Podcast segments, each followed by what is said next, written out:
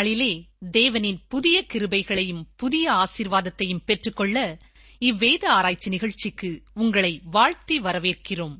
பலவிதமான பாரங்களை மனதிலே சுமந்து நிற்கும் நீங்கள் பார சுமையை இயேசுவின் பாதத்தில் வைத்துவிட்டு சமாதானத்தை பெற்றுக்கொள்ள ஓர் சிறந்த வாய்ப்பு. பங்கு பெறுங்கள் இன்றைய வேத ஆராய்ச்சி நிகழ்ச்சியில்.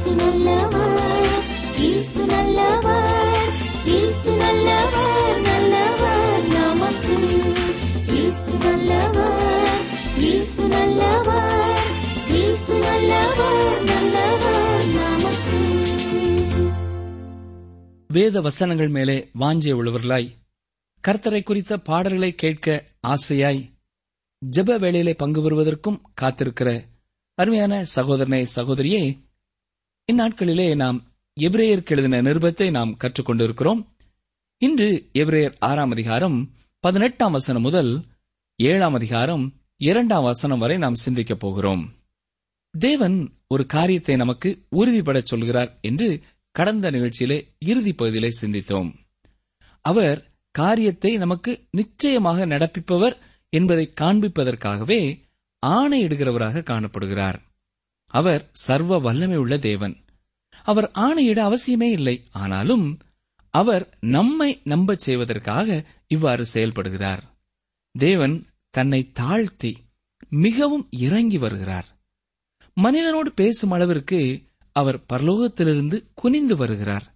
இது என்ன ஒரு ஆச்சரியமான செயல் இல்லையா? ஆகவே நாம் தேவனை எளிதாக அணுக முடியும். அவரை முற்றிலுமாக நம்ப முடியும். அவர் ஆணையிட்டதை ஒருபொழுதும் மாற்றுகிறவர் அல்ல. உங்களுக்கு வாக்கு பண்ணினதை மாற்றுவதற்கு அவர் மனிதன் அல்ல. நம்முடைய எதிர்காலம் நம்பத்தகுந்த தேவனிடம் மாறாத தேவனிடம் இருக்கிறது. இது நமக்கு மிகுந்த மகிழ்ச்சியையும் ஆறுதலையும் தருகிற ஒரு காரியம். நாம் தேவனிடத்திலே நெருங்கி வந்து சேர வேண்டியதே இன்று நம்முடைய தேவை. அவரிடத்திலே ஓடி வந்து அடைக்கலத்தை பெற்றுக்கொள்ள வேண்டியதே அவசியமானது. எனக்கு அருமையான சகோதரனே சகோதரியே கடந்த நிகழ்ச்சியிலே நாம் பார்த்தது என்ன? நாம் ரட்சிப்பின் அனுபவத்திற்குள்ளே கடந்து வந்த பிறகு அந்த ரட்சிப்பை இழந்து போக முடியாது. ஒருவேளை நாம் பின்வாங்கி போகலாம். ஆனால் நாம் திரும்ப வருவோம் என்பதற்காக அவர் நம்மை அவளோடு எதிர்பார்த்து காத்திருக்கிற கர்த்தராயிருக்கிறார். தொடர்ந்து இப்ரேயர் ஆறாம் அதிகாரம் பதினெட்டாம் வசனம் முதல் சிந்திப்போம். இப்பொழுது இப்ரேயர் ஆறாம் அதிகாரம் பதினெட்டாம் வசனத்தை வாசிக்கிறேன். நமக்கு முன் வைக்கப்பட்ட நம்பிக்கையை பற்றிக் கொள்ளும்படி அடைக்கலமாய் ஓடி வந்த நமக்கு இரண்டு மாறாத விசேஷங்களினால் நிறைந்த ஆறுதல் உண்டாகும்படிக்கு எவ்வளவேனும் பொய்யுரையாத தேவன் அப்படி செய்தார். இரண்டு மாறாத விசேஷங்கள் எவை என்று நாம் பார்க்க வேண்டும். முதலாவதாக ஆதியாமம் பதினைந்தாம் அதிகாரம்.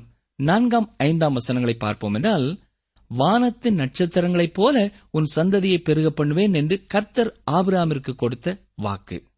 பின்பு தனது வாக்கு தத்தத்தை ஆணையினாலே அவர் உறுதிப்படுத்தியது. இதை ஆதியாமம் இருபத்தி இரண்டாம் அதிகாரம் பதினாறு முதல் பதினெட்டு வசனங்கள் வரை நாம் பார்க்கிறோம். தேவன் தனது மாறாத வாக்கு தத்தத்தின் வார்த்தைகளை இரண்டாவது முறையாக தனது ஆணையினாலே உறுதிப்படுத்துகிறார் என்று பார்க்கிறோம். இந்த இரண்டு மாறாத விசேஷங்கள் ஆபிரகாமிற்கு உற்சாகத்தையும் திட நம்பிக்கையையும் கொடுத்தது. இன்றும் நம்முடைய வாழ்க்கையிலே ஆண்டோர் ஒரு வாக்கு கொடுப்பார் என்றால் பல முறை அவருடைய வசனங்களினாலே அதை உறுதிப்படுத்துவதை நீங்கள் பார்க்கிறீர்கள். ஒருவேளை உங்களுடைய வாழ்க்கையிலே அதை நீங்கள் அனுபவிப்பீர்கள்.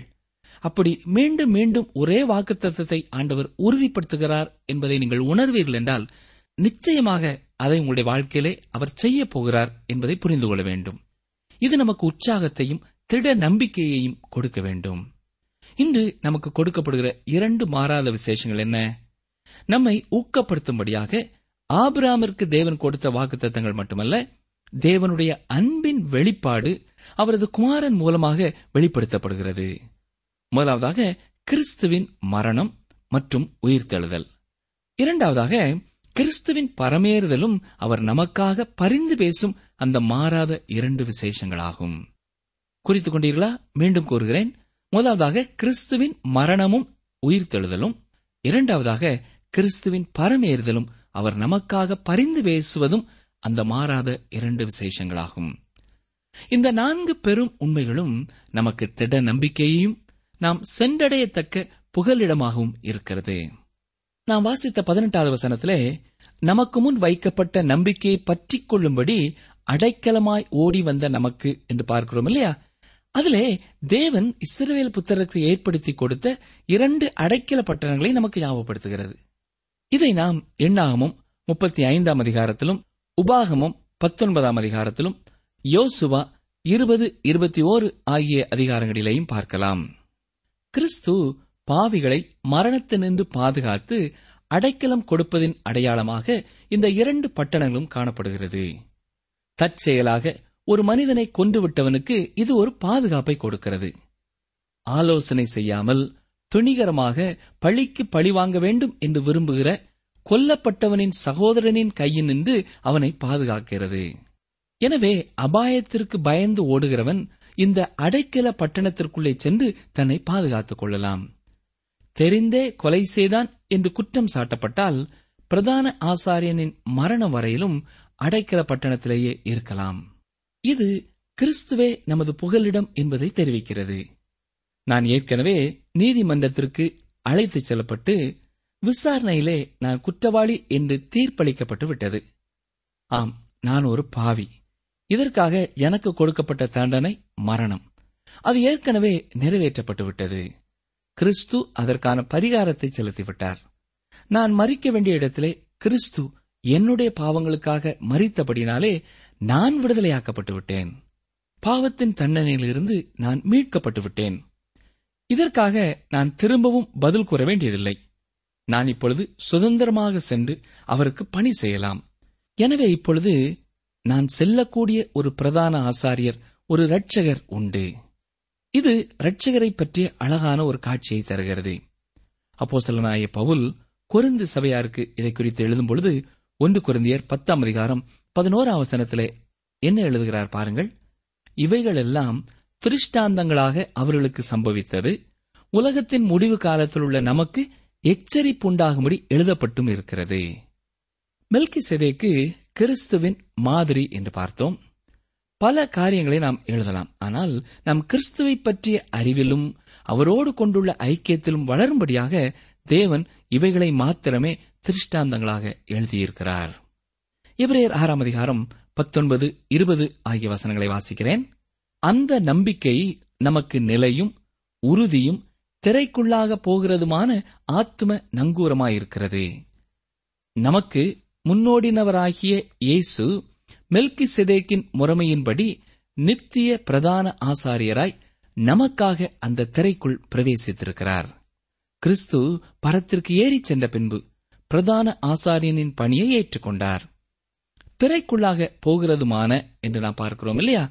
இது கிறிஸ்து பிரதான ஆசாரியனாக பரலோகத்தின் தேவாலயத்திற்குள்ளே பிரவேசிக்கிறார் என்னும் சத்தியத்தை நமக்கு விளம்புகிறது.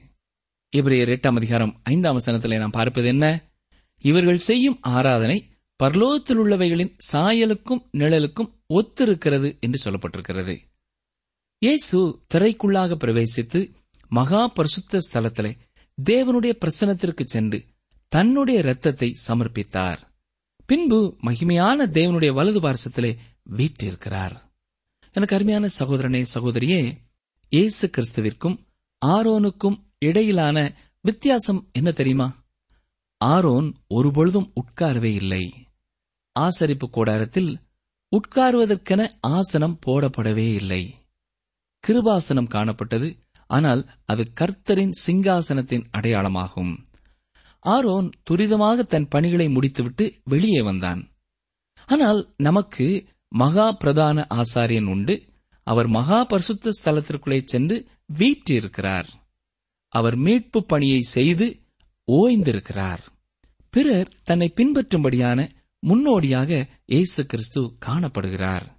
இப்ரேயர் ஆறாம் அதிகாரம் பத்தொன்பதாம் வசனத்திலே ஆத்தும நங்கூரமாயிருக்கிறது என்கிற ஒரு பகுதியை நாம் பார்க்கிறோம். ஆபிரகாமிற்கு அவன் காலத்திலே கூறப்பட்டதை காட்டிலும் பலமான ஊக்கம் நமக்கு கொடுக்கப்பட்டிருக்கிறது. நமது பிரதான ஆசாரியன் தேவனின் பிரசனத்திற்குள் முன்னதாகவே சென்று நமக்காக பரிந்து பேசிக்கொண்டே இருக்கிறார். இப்பொழுது நாம் எபிரேயர் ஏழாம் அதிகாரத்திற்குள்ளே கடந்து வருகிறோம். இந்த அதிகாரத்திலே கிறிஸ்துவே மில்கி சிதேக்கின் முறைமையின்படியான பிரதான ஆசாரியன் என்று நமக்கு கற்றுக் கொடுக்கப்படுகிறது.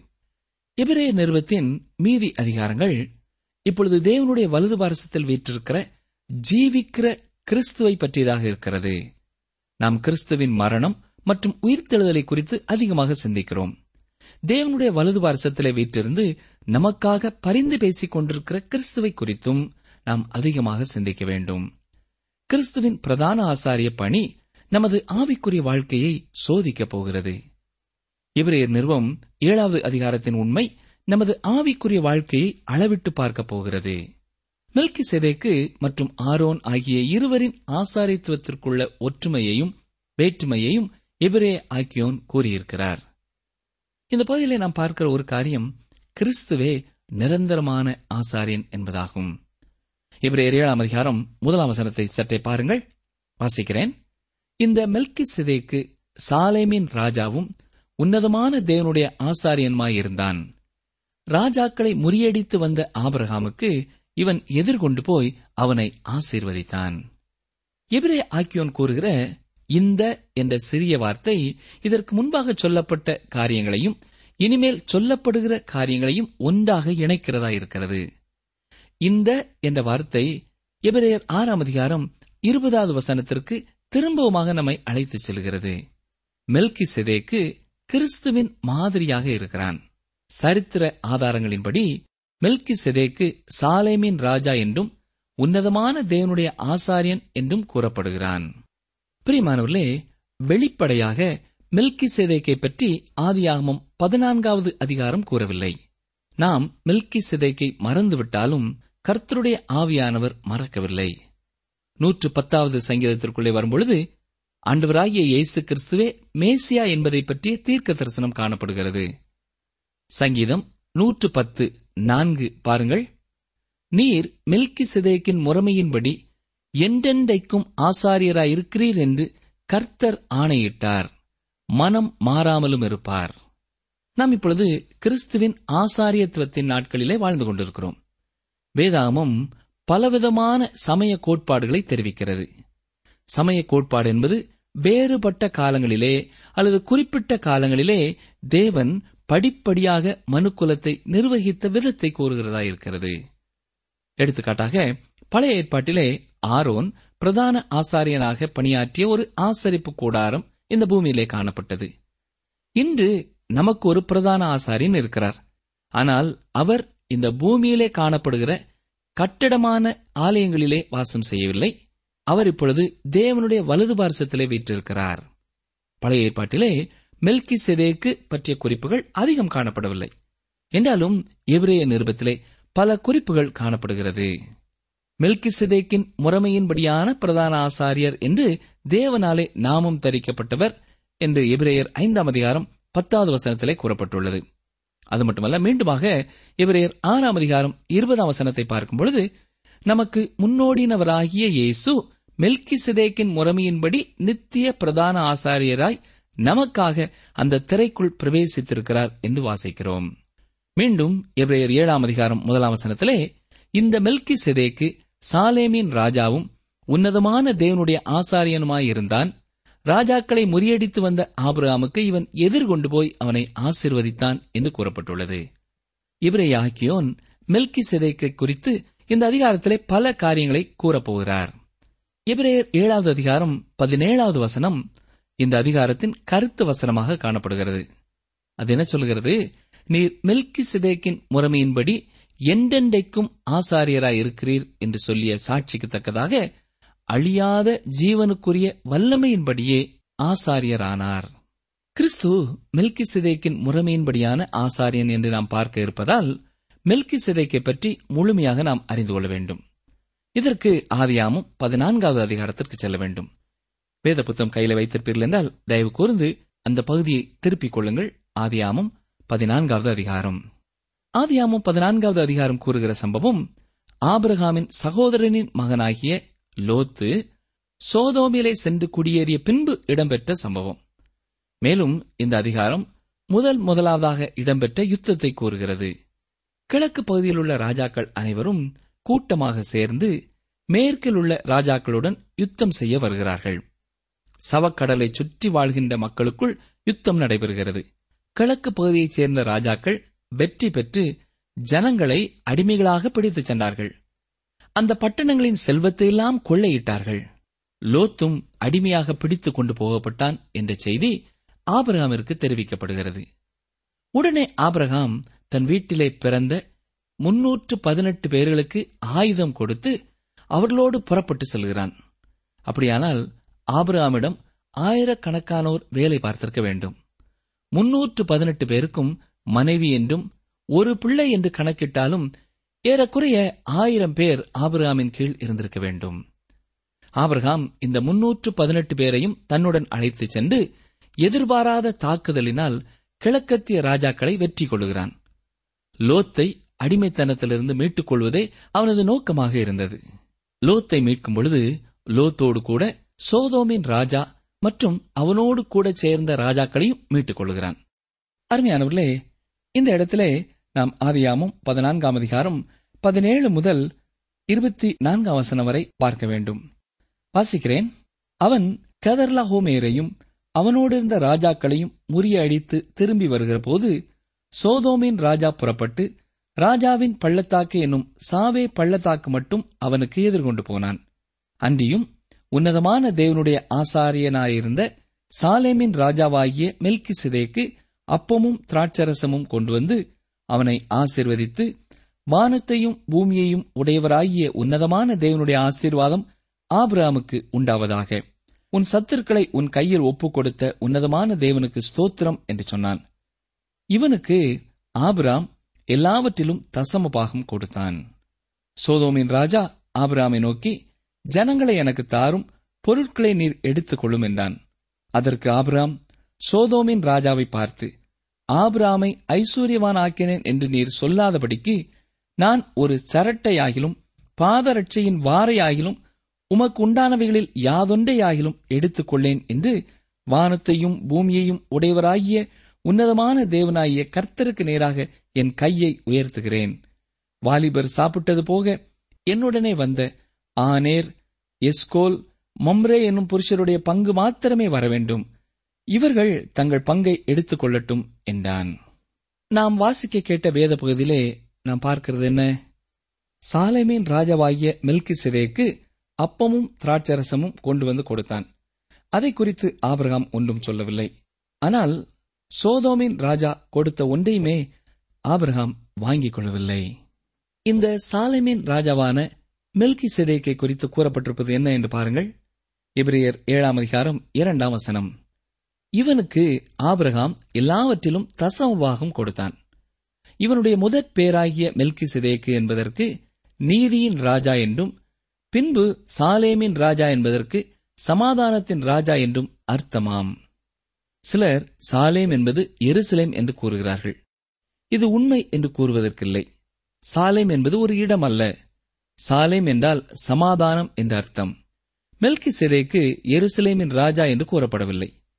மெல்கி செதேக்கு சமாதானத்தின் ராஜா. அந்நாட்களிலே சமாதானம் ஏற்படுத்துகின்ற மனிதனாக மெல்கி செதேக்கு காணப்பட்டான். ஒருவேளை மெல்கி செதேக்கு ஏதேனும் ஒரு பட்டணத்தின் ராஜாவாக இருந்திருக்கலாம். அதனால் அவன் எருசலேமின் ராஜா என்று சொல்வதற்கில்லை வேறு ஏதேனும் ஒரு பட்டணமாக இருக்கலாம். ஆனால் அவன் சமாதானத்தின் ராஜா. மெல்கி செதேக்கு நீதியின் ராஜாவாகவும் இருக்கிறார். மெல்கி செதேக்கு என்ற பெயரின் அர்த்தமும் அதுதான். மெலேக்கு என்ற இபிரேய வார்த்தையின் பொருள் ராஜா என்பதாகும். டிசெதேக்கு என்றால் நீதி என்பதாகும். கர்த்தர் நமது நீதி என்ற அர்த்தமுடைய ஏகோவா ஜீட்கேனு என்பதை இரேமியா குறிப்பிடுகின்றார். மில்கி செதேக்கு கிறிஸ்துவின் மாதிரி. பல வழிகளில் மில்கி செதேக்கு கிறிஸ்துவை குறிப்பிடுகிறவராக இருக்கிறார். அவர் சமாதானத்தின் ராஜாவும் நீதியின் ராஜாவுமாக இருக்கிறார். ஆண்டவராகிய இயேசு கிறிஸ்துவும் ராஜா அவர் நீதி உள்ளவர். அவர் நமக்கு நீதியை உண்டு பண்ணுகிறார். மெல்கி செதேக்கு உன்னதமான தேவனுடைய ஆசாரியன். ஆண்டவராய் இயேசு கிறிஸ்து நமது மகா பிரதான ஆசாரியனாக இருக்கிறார். இதில் மிகவும் குறிப்பிடத்தக்க காரியம் என்னவென்றால் மெல்கி செதேக்கு ஆபிரகாமை சந்திக்க வரும்பொழுது அப்பமும் திராட்சரசமும் கொண்டு வருகிறான். பழைய ஏற்பாட்டிலே குறிப்பிடத்தக்க இந்த இரண்டு பேரும் கர்த்தருடைய போஜனத்தை ஆசரித்தார்கள். கிறிஸ்து இந்த பூமிக்கு வருவதற்கு இரண்டாயிரம் ஆண்டுகளுக்கு முன்பே அவர்கள் அவருடைய வருகையை எதிர்பார்த்து கொண்டிருக்கிறார்கள்.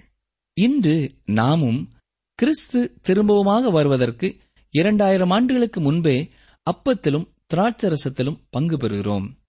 அவர்கள் கர்த்தரின் போஜனத்திலே பங்கு கொண்டார்கள். இங்குதான் விசுவாசத்தின் உன்னத நிலைமையை நாம் பார்க்கிறோம். நிகழ்ச்சியை கேட்டுக்கொண்டிருக்கிற எனக்கு அருமையான சகோதரனே அருமையான சகோதரியே மில்கி சிலைக்கு என்பவரை குறித்து ஆதி ஆமத்திலேயும் எபிரேயர் நிறுவத்திலேயும் நாம் அறிந்து கொண்டோம். மில்கி செதேக்கு இயேசு கிறிஸ்துவிற்கு ஒரு அடையாளமாக காணப்படுகிறார். இயேசு கிறிஸ்துவும் அவர் நீதி உள்ளவர் அவர் சமாதானத்தின் ராஜா. சமாதான குறைவோடு இருக்கிறவர்களுக்கு சமாதானத்தை கொடுக்க நம்மை தேடி இந்த உலகத்திற்கு வந்தவர். நம்மில யாராவது இந்த வேளையிலே சமாதானம் இழந்தவர்களாக காணப்படுவோம் என்றால் இந்த நீதியின் ராஜாவாகிய சமாதானத்தின் ராஜாவாகிய இயேசுவண்டை வரும்பொழுது அவர் நமக்கு மெய்யான சமாதானத்தை கொடுக்கிறவராயிருக்கிறார். இயேசு கிறிஸ்து இந்த பூமியிலே வாழ்ந்த பொழுது அவர் சொன்ன காரியம் என்ன? யோவான் பதினான்காம் அதிகாரம் இருபத்தி ஏழாம் வசனத்திலே சமாதானத்தை உங்களுக்கு வைத்து போகிறேன். என்னுடைய சமாதானத்தையே உங்களுக்கு கொடுக்கிறேன். உலகம் கொடுக்கிற பிரகாரம் நான் உங்களுக்கு கொடுக்கிறதில்லை. உங்கள் இருதயம் கலங்காமலும் பயப்படாமலும் இருப்பதாக. இந்த வேளையிலேயும் நாம் கலக்கத்தோடும் பயத்தோடும் காணப்படுவோம் என்றால் ஆண்டவர் நமக்கு கூறுகிற ஆலோசனை இதுதான். மகனே நீ கலங்காதே. மகளே நீ பயப்படாதே. நான் சமாதானத்தின் ராஜா. நான் நீதியின் ராஜாதான். ஆனால் என்னுடைய இரத்தத்தினாலே உனது பாவத்திற்கான மீட்பை சம்பாதித்து விட்டேன் நீ என் அண்டை வா. உன்னுடைய பிரச்சனை எதுவாயிருந்தாலும் என் அண்டை கொண்டு வா. நான் உனக்கு ஆறுதல் தருவேன்.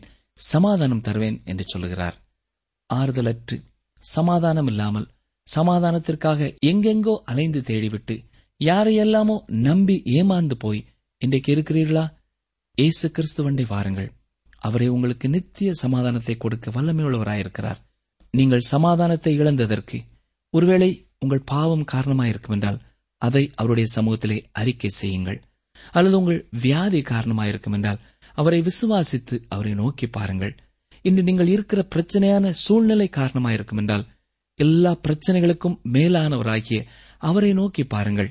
அப்பொழுது உங்கள் முகங்கள் வெட்கப்பட்டு போவதில்லை.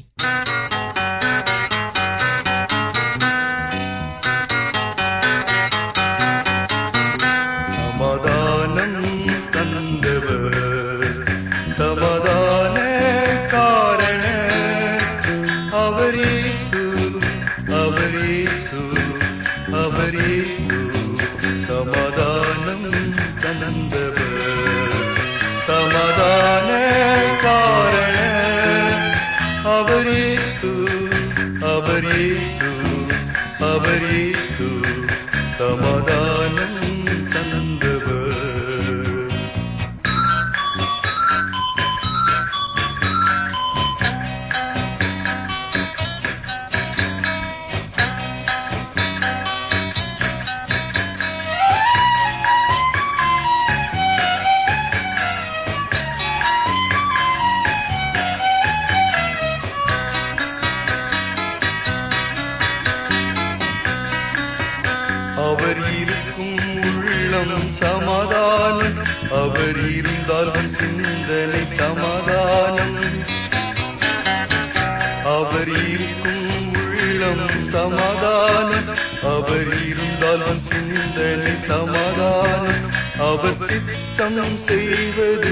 சமாதானம். உன்னை காத்துக் கொள்ளும் தேவ சமாதானம். சமாதானம் தந்தவர்.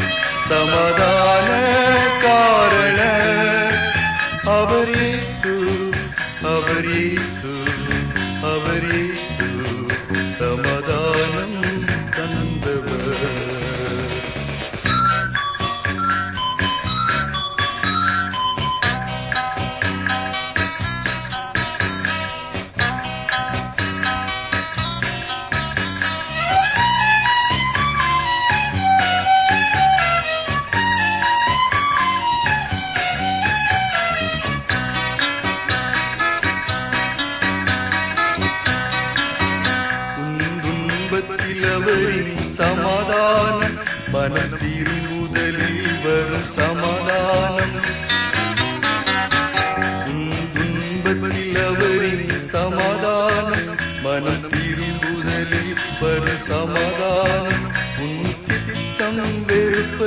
சமாதானம். உன்னை தாழ்த்துவதில் தேவ சமாதானம். சமாதானம் தந்தவர். சமாதான காரண அவரே சு அவரே சு அவரே சு சமாதானம் தந்தவர். நீங்கள் தொடர்பு கொள்ள வேண்டிய எமது முகவரி வேத ஆராய்ச்சி டி டபிள்யூஆர் தபால் பெட்டி எண் நூற்று முப்பத்தி நான்கு திருநெல்வேலி இரண்டு தமிழ்நாடு. எங்கள் தொலைபேசி எண் தொன்னூற்று நான்கு நாற்பத்தி இரண்டு இருபத்தி ஐந்து இருபத்தி ஆறு இருபத்தி ஏழு மற்றும் ஒரு தொலைபேசி எண் ஒன்பது ஐந்து எட்டு ஐந்து நான்கு ஆறு பூஜ்ஜியம் நான்கு ஆறு பூஜ்ஜியம்.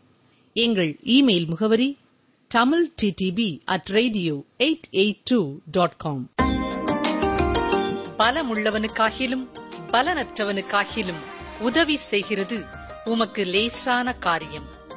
இரண்டு நாளாகமும் பதினான்கு பதினொன்று. பலமுள்ளவனுக்காகிலும் பலனற்றவனுக்காகிலும் உதவி செய்கிறது உமக்கு லேசான காரியம். இரண்டு நாளாகமும் பதினான்கு பதினொன்று.